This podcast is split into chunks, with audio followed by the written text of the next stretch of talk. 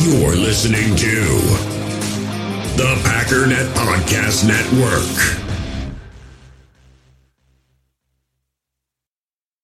With threats to our nation waiting around every corner, adaptability is more important than ever. When conditions change without notice, quick strategic thinking is crucial. And with obstacles consistently impending, determination is essential in overcoming them. It's this willingness, decisiveness, and resilience that sets Marines apart. With our fighting spirit, we don't just fight battles, we win them. Marines are the constant our nation counts on to fight the unknown. And through adaptable problem solving, we do just that.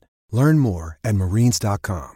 It's time to talk about the Green Bay Packers.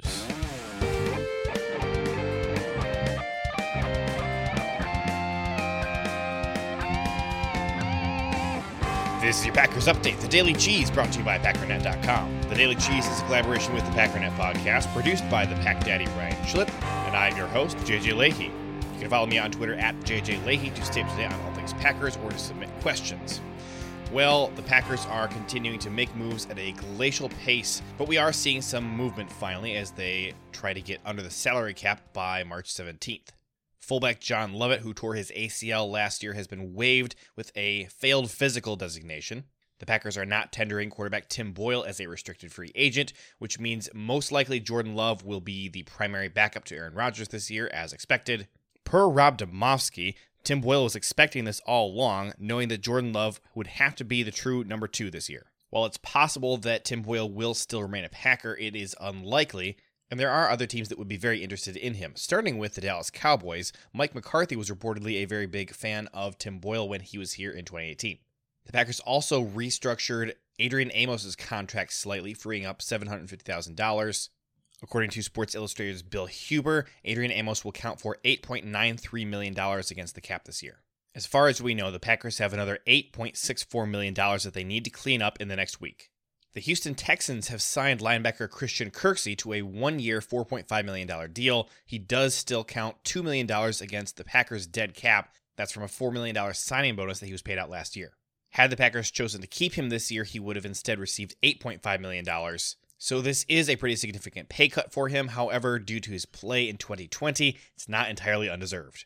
Also, former safety Haha Clinton Dix visited with the Raiders today. Las Vegas has been looking for secondary help and are expected to be interested in signing Clinton Dix.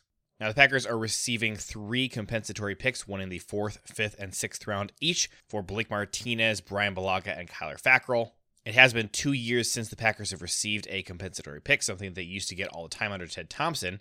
Armed with that knowledge, here is a list of some players via Dara Carragher, at positions considered to be of need in Green Bay who would not count against the compensatory pick formula. At wide receiver, you have Emmanuel Sanders, John Brown, and Golden Tate. At defensive line, Malcolm Brown, Carlos Dunlap, Quinton Jefferson, and Jurrell Casey. At cornerback, Justin Coleman, Malcolm Butler, Lamarcus Joyner, and Janoris Jenkins. According to Ken Ingalls on Twitter, the Packers actually signed cornerback Kabion Ento to a 2021 contract back in January. Where he found out about that, I have no idea. It was not posted anywhere. It also appears to be news to everyone except for Ken Ingalls. Brian Gutekunst and Jon-Eric Sullivan both attended Clemson's Pro Day, and then today, reportedly at least two Packers representatives, I would assume it's the same two guys, but we don't know, attended North Dakota State's Pro Day. Goody did tell us last week that it was going to be much more important than usual for him to be on the road a lot and attending pro days, checking out players in person because of the much more limited available information about players.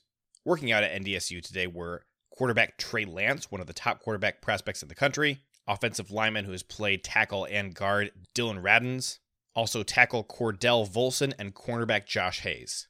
So far, offensive linemen, quarterbacks, cornerbacks, and linebackers seem to be at the top of Goody's mind, looking at pro days he's attended and virtual interviews he's completed.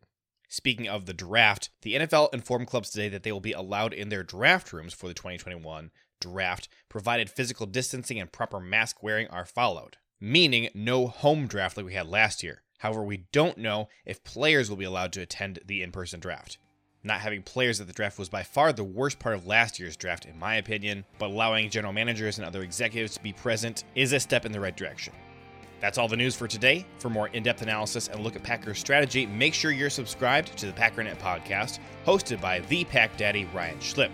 Keep up on all the Green Bay Packers news by going to packernet.com. Go to packdraft.com slash newsletter to sign up for the free Packernet newsletter, which will be going out tomorrow morning. Join the Packernet Podcast Facebook group to stay connected.